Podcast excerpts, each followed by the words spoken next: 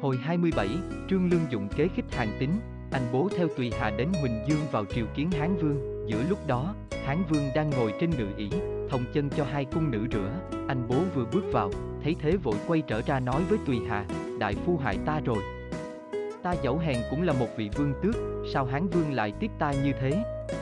Thôi, đã lỡ, thà ta tự sát cho xong, để khỏi đời sau mai mỉa, tuy hà vội cản lại nói, xin đại vương. Chú thượng tôi say rượu mới dậy, chờ lát nữa sẽ yết kiến tất có trọng lễ, anh bố bước ra ngoài cùng Trương Lương và Trần Bình tương kiến. Anh bố đưa mắt nhìn quanh thấy nơi chỗ Trương Lương và Trần Bình cũng có đủ cả, cư, chỉ, khí, dụng, mọi vẻ sang trọng không khác gì chỗ của Hán Vương, anh bố còn đang bâng khuâng suy nghĩ thì văn võ bá quan đã tề tự đủ mặt. Hán Vương lâm trào tiếp kiến, lễ nghĩa khiêm cung nói cười khoát đạt, vua tôi thật tương đắc, anh bố mừng rỡ, nghĩ thầm, người ta đồn Hán Vương là bậc trưởng giả, thật chẳng sai lời. Nếu lúc nãy ta nóng tính thì đã hỏng việc, cách cổ vũ hào kiệt của Hán Vương, các vua đường, tống sau này không bị kịp từ khi anh bố về hàng. Hán Vương lại được thêm hơn 3 vạn quân, đóng đồn nơi thành cao lại sai người đến Đại Lương nói với Bành Việt ngăn tuyệt đường vận lương của quân sở, sứ sở bị anh bố giết, kẻ tòng nhân chạy về báo với Hạng Vương, Hạng Vương nổi giận, truyền chư tướng chỉnh tề đội ngũ định ngày tấn binh bắt bọn anh bố, Bành Việt và Hàng Tín để xử phạt, làm gương cho những kẻ tôi loạn, phạm tăng can, việc phản loạn của tôi thần là việc nhỏ, mà việc trừ hán là việc lớn. Xin đại vương thư thả luyện tập quân mã cho tinh vi, tập trung được các chư hầu để lãnh thanh thế rồi sẽ động binh. Khi đã trừ được hàng tín, thông đường vận lương rồi thì phải cấp tốc phá tam tầng, dời đô về Hàm Dương, mới cầm trong tay được thiên hạ, hạng vương nghe lời bỏ ý định cử binh vội. Trong thời gian đó hai bên sở, Hán vẫn ám thầm củng cố thực lực của mình. Một hôm Hán vương gọi Trương Lương đến nói, hôm trước tiên sinh có nói sớm muộn hàng tín cũng tự mình đến đây nhận lấy trách nhiệm. Nay ta đã thu phục được anh bố và bành Việt rồi mà hàng tín cũng chưa thấy đến, vậy biết lấy ai điều dụng, Trường Lương nói, đại vương không cần phải lo việc đó. Ngày mai tôi đến triệu hàng tín về đây tức khắc. Đồng thời tôi có nghe Tiêu Hà hiện đang vận lương đến Hàm Dương, nhân dịp, tôi rủ Tiêu Hà đến đây yết kiến một thể, Hán Vương mừng rỡ hối Trương Lương sửa soạn ra đi, hôm sau, Trương Lương lên đường về Hàm Dương, vào thẳng phủ thừa tướng, gặp Tiêu Hà hai bên gặp nhau mừng rỡ, câu chuyện hàng huyên tưởng không bao giờ ngớt, Trương Lương hỏi đến hàng tính, Tiêu Hà nói, hàng tính từ khi ở Lạc Dương về thường phàn nàn rằng, Hán Vương không nghe lời nói phải, lấy ấn tướng giao cho ngụy Báo. Không nhớ đến công phá Tam tận, lấy Hàm Dương. Khi nghe Đại Vương thất trận nơi Bành Thành, hàng tính lại đóng cửa không tiếp khách. Tôi có đến mấy lần mà vẫn không gặp được. Xem thế thì ý hàng tính muốn chú thượng phải thân trở về đây trước hàng tính mới chịu dựng binh. Hành động như thế thật quá đối với kẻ làm tôi. Tiên sinh có kế chi cho hàng tính không còn tự ti mặc cảm nữa chăng? Trương Lương ghé tai Tiêu Hà nói nhỏ mấy câu, Tiêu Hà mỉm cười, gật đầu, rồi ngày hôm sau yết bản khắp bốn mặt thành, truyền dân chúng phải lập tức kê khai số hộ khẩu cả năm. Phụ, lão, ấu, lại tuyển lựa vài trăm người, chữ tốt viết mau để lập thành sổ bộ, tin ấy làm náo động suốt trong ngoài. Quân dân Hàm Dương đều nhao nhao nói lên rằng Hán Vương bị thua, Thái Công bị hãm, này phải đem hết quân huyện, mới lấy được Hán Trung để hàng sở. Trương Lương và sứ sở vừa về đây truyền cái việc đó, hàng tính được tin, lòng ấy nấy sai người đi dò hỏi khắp nơi, đâu đâu cũng nói như thế cả, hàng tính nghĩ bụng, có lẽ nào Hán Vương lại làm cái chuyện quái gở thế? Có lẽ Trương Lương dụng kế để gạt ta ra dụng binh chăng? Ta phải dò xem tin tức thế nào đã. Liền sai bọn tả hữu đi thám thính. Qua hai ngày, tả hữu về tâu, có lẽ là việc thực không phải bày mưu, hiện các bản yết được treo cao khắp bốn mặt thành, ai nấy đều có vẻ sợ hãi lắm, hàng tính thở dài, nghĩ ngợi. Bỗng có người của thừa tướng phủ sai đến xin sao hộ khẩu phủ nguyên soái, hàng tín cho gọi vào nói, ta là nguyên soái, không thể xem như bá tánh được, sai nhân thưa, việc kê khai hộ khẩu, không phân biệt quan hay dân. Chỉ khi viết sổ, môn hộ nào làm quan thì ghi chức vụ vào mà thôi. Việc này thường khẩn xin nguyên soái cho phép biên ngay. Kẻo sứ sở dục mãi làm phiền lòng thừa tướng, hàng tín nói, nếu vậy, nhà ngươi đi biên các môn hộ khác, ngày mai sẽ lại ta cũng chưa muộn, sai nhân không chịu đi, năng nỉ mãi, trong sổ chừa lại một đoạn trống thì làm sao cộng tính. Xin nguyên soái cho phép biên ngay hôm nay, tiện hơn để ngày mai, hàng tính nghĩ thầm, thực là phí công ta quá. Công lao khó nhọc bao nhiêu mới chiếm được Hán Trung, nay chỉ vì thua một trận truy thủy mà bỏ cả, thật là vô lý. Ta đây có sợ gì quân sở? Ta không khởi binh là muốn cho Hán Vương tự đến đón ta để cho chư tướng kính trọng. Chẳng ngờ Hán Vương đã không hỏi gì đến ta, mà lại sắp đặt việc hàng sở.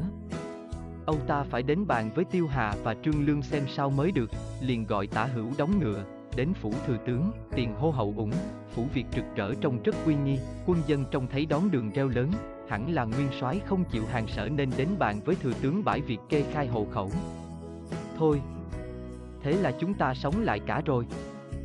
Nếu hàng sở, chúng ta không khỏi bị hạng vương chôn sống, hàng tín ngồi trên ngựa, nghe tiếng reo hò của quân dân, càng tin việc hán vương sắp hàng sở. Vội thúc ngựa vào phủ thừa tướng, cho người đi thông báo, trương lương mỉm cười, nói với tiêu hà, hàng tín bị tôi khích lệ rồi, hàng tín xuống ngựa bước vào. Tiêu hà ra đón. Hai bên thi lễ xong, tiêu hà hỏi, mấy lần tôi đến ý kiến ngài nhưng không được gặp mặt. Nay ngài tự đến đây hẳn có điều gì chỉ giáo, hàng tín đáp, tôi nhân chúa thượng bỏ không dùng, lui về nhàn cư, xấu hổ không dám trông thấy mặt thừa tướng. Tiêu Hà nói, chúa thượng không nghe lời can, bỏ nguyên soái, dùng ngụy báo đến nỗi thất trận. Lỗi ấy do chúa thượng chứ đâu phải do nguyên soái mà nguyên soái xấu hổ. Hàng tính đáp, đàn thế. Song nay lại nghe chúa thượng sai tử phòng tiên sinh đền đây lập hộ khẩu, đem đất quan trung giao cho sở là ý gì? Tiêu Hà nói, nào có ý gì đâu. Trận thua truy thủy, chúa thượng cũng không cần, chỉ ngại Thái Công và Lã Hậu đang bị hạng vũ giam cầm, nên phải đem đất quan trung để chuộc. Tôi cũng không biết làm sao hơn, phải thừa lệnh thi hành, hàng tính thở dài, nói, thừa tướng lại cũng đành lòng đem nộp đất quan trung cho sở sao. Nhờ oai chúa thượng, quân ta đã chiếm trọn tam tầng, trận truy thủy chẳng qua là lầm lỡ thất cơ một lúc đó thôi. Thái công lã hậu dẫu bị bắt, nhưng chắc sở cũng giữ làm con tin chứ không giết. Dù hạng vương nóng nảy cũng còn có phạm tăng can gián. Tôi chắc tánh mạng Thái công và lã hậu chẳng hề chi. Nay xin để Trần Hy Trấn giữ tam tần, tôi tình nguyện thống lãnh binh nhung báo thù trận truy thủy, trước Thái công và lã hậu về. Vậy xin thừa tướng bãi việc lập hộ khẩu để khỏi náo động lòng dân. Giữa lúc đó, Trương Lương từ bức bình phong bước ra chào hàng tín và nói, vừa rồi tôi được nghe lời nói của nguyên soái thật là xác luận. Nhưng chỉ sợ hạng vương thế mạnh. Phạm Tăng nhiều mưu, nguyên soái không thắng nổi mang tiếng với thiên hạ đã đành, mà tánh mạng thái công, lã hậu e cũng chẳng còn. Chi bằng trả lại tam tần cho sở để chuộc mạng thì hay hơn, hàng tính nghe nói cau mày nhìn trương lương có vẻ bực tức và nói, sau ngày trước tiên sinh cho tính tôi là khả dụng, nay lại khinh bỉ tính tôi đến thế, trương lương nói, xin nguyên soái trở nên khinh địch. Tôi xem phạm tăng mưu kế như thần, còn bọn long thư kiêu dũng như hổ. Nay hạng vương lại tin dùng bọn ấy, e rằng nguyên soái khó thắng nổi, hàng tính đỏ mặt, đứng dậy nói lớn.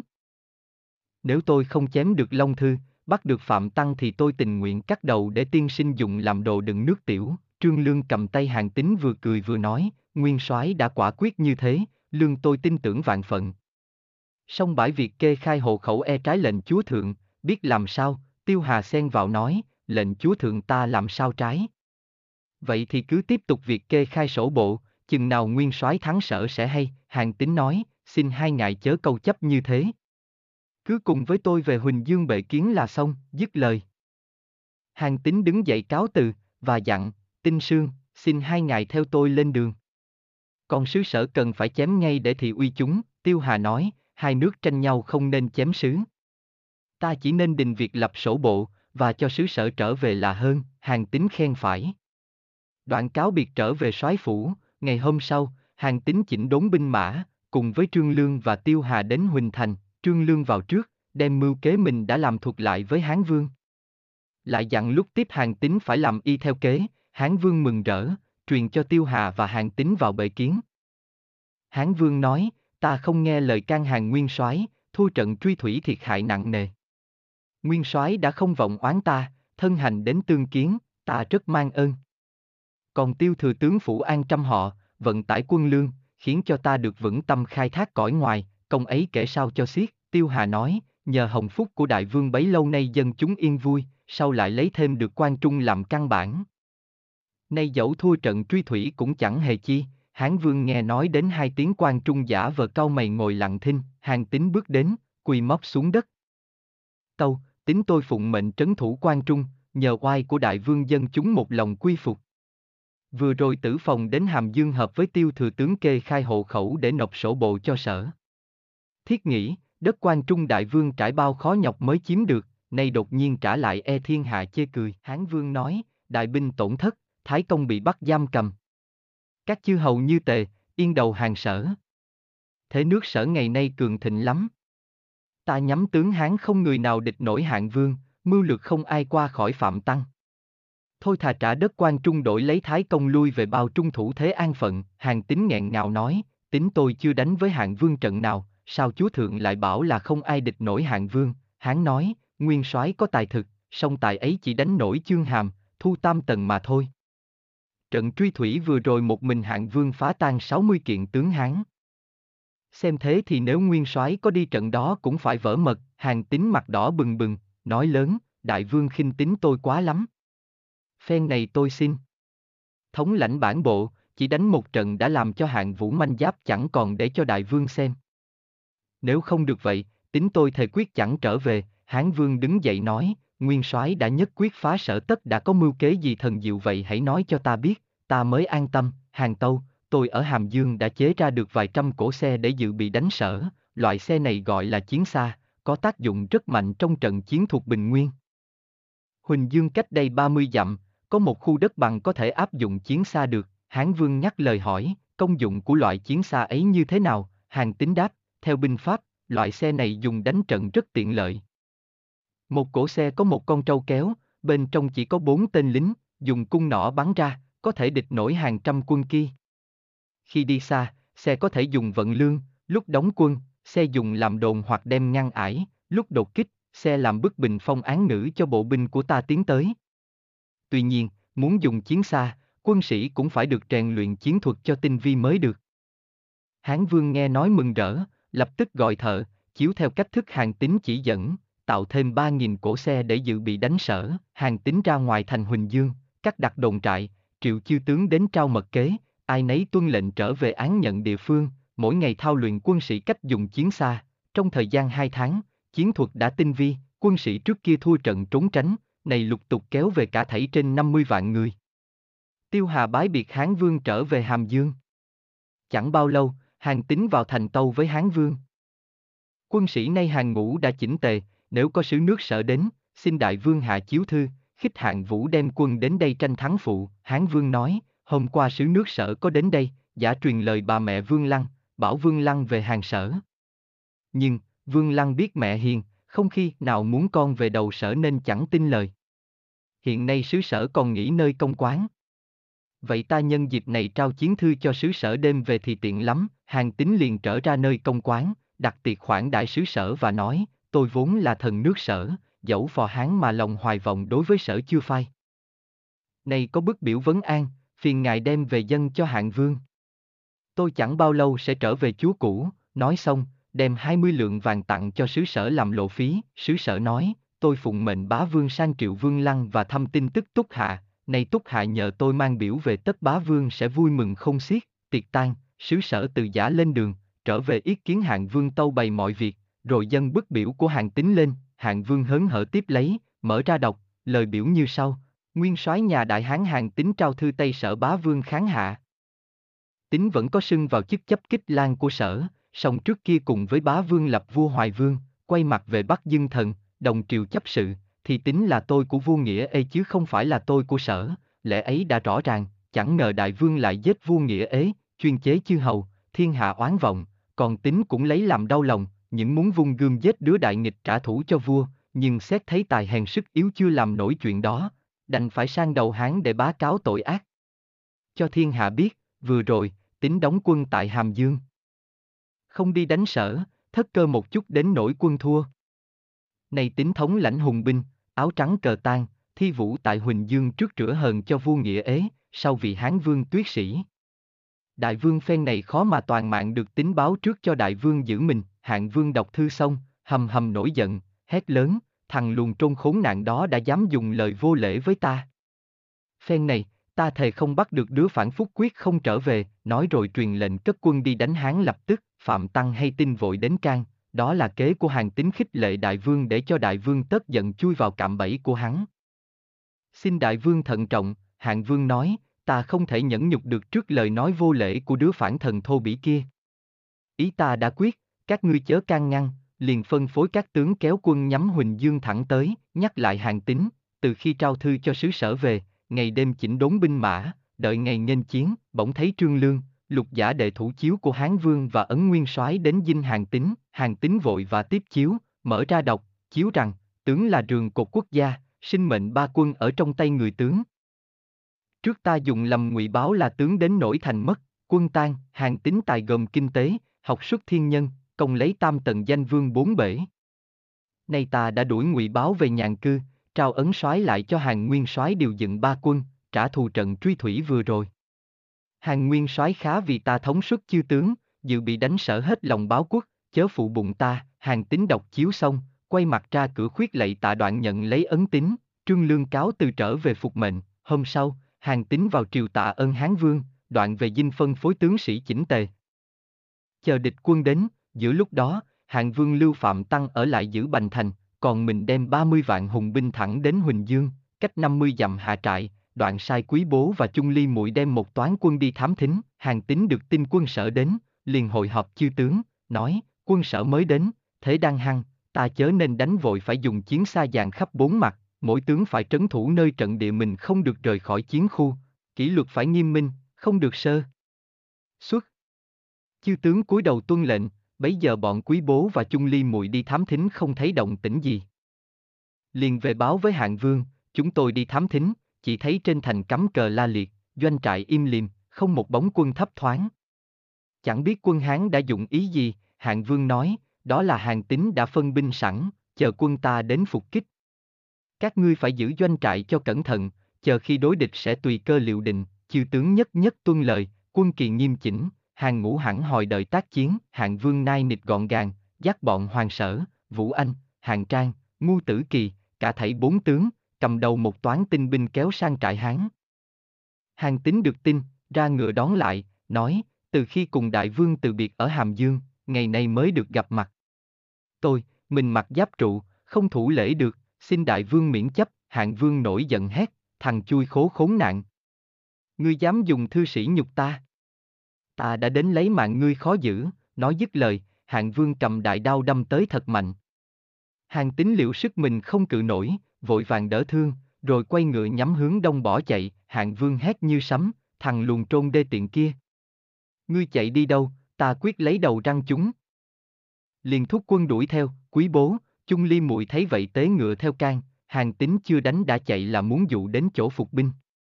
Xin đại vương lui binh về, mới khỏi lầm mưu của hắn, hạng vương nói, ta, từ khi xuất quân khỏi cối kê đến nay, trải hơn trăm trận, chưa hề biết lui quân bao giờ. Nay đánh với thằng chui khố này mà chịu lui, chẳng sợ thiên hạ cười ư, dứt lời, quất ngựa đuổi theo. Hễ hạng vương đuổi gấp thì hàng tính chạy gấp, hạng vương đuổi chậm thì hàng tính chạy chậm, đến bờ sông Kinh Sách, hàng tính dục ngựa qua cầu, chống thương đứng đợi. Hạng vương liền vỗ ngựa sấn lên cầu. Quân mã lục đục kéo theo, nhưng vừa đến giữa cầu thì bỗng cầu gãy, quân sở rơi xuống nước chết đuối vô số. Hàng vương và các tướng sở đã qua khỏi khúc cầu gãy quay lại thấy quân mình lớp chết trọi, lớp sợ chết bỏ chạy tứ tán, lòng căm tức chẳng cùng. Hàng vương hét lên một tiếng, thúc ngựa đến đâm hàng thương mại, hàng tính rẽ ngựa sang một khúc quanh, hạng vương xua các tướng đuổi theo, nhưng không còn tìm thấy hàng tính đâu nữa cả, biết mình đã lầm kế hàng tính. Hạng vương dừng ngựa lại. Bỗng nghe pháo nổ liên thanh, chiến xa vây kín bốn mặt, tên bắn như mưa. Quân sở thất kinh, chạy tán loạn, không biết đường nào trốn núp, hạng vương truyền các tướng nhân lúc hàng tính chưa bày trận xong. Liêu chết đánh tháo lấy lối ra, nhưng các chiến xa đã khép chặt vòng vây, trơ như đá, vững như tường, tên bắn tua tủa, không ai dám xông ra mở huyết lộ. Hai tướng thấy hạng vương bị vây giữa vòng xe, vội vàng đốc quân đánh phá, tướng Hán là tổ đức thấy bên sở có quân ứng cứu, liền dẫn quân ra cản lại, quý bố và chung ly muội đánh một hồi giết được tổ đức, ù binh xông vào trận địa. Thấy bốn mặt đều có chiến xa vây kín, quý bố nói với chung ly muội nếu không liều chết mở vòng vây thì làm sao cứu bá vương ra được, hai tướng xu quân đánh vào. Bên trong quân Hán cũng quay ra kháng cự nhưng vì phải đánh hai mặt nên quân Hán hơi lúng túng, hạng vương thừa thế thét quân mở huyết lộ, đánh vẹt một chiến xa, mở đường chạy thoát, quý bố và chung ly mùi thấy hạng vương đã ra khỏi, không đánh nữa, đem quân hộ vệ cho hạng vương chạy trốn, quân sở bị chiến xa sát thương quá nữa. Hoàng sở bị Vũ Anh bắn chết, hạng vương vừa ra khỏi vòng vây thì bị xài vũ su quân theo bắt, hạng vương bỏ chạy bị đại tướng Hán là Tân Kỳ đón lại. Hạng vương tức giận, hư thương chém chết Tân Kỳ, rồi dục ngựa chạy về hướng nam. Vừa chạy được vài dặm, lại thấy hàng tính dẫn quân đến. Quý bố thất kinh, dẫn hạng vương chạy quanh xuống một khe suối nhỏ ven sông, trời tối dần, ánh sáng nhá nhem không còn trông thấy rõ cảnh vật. Nơi trận chiến, tiếng reo hò đắc thắng của quân Hán còn vang mãi không dứt.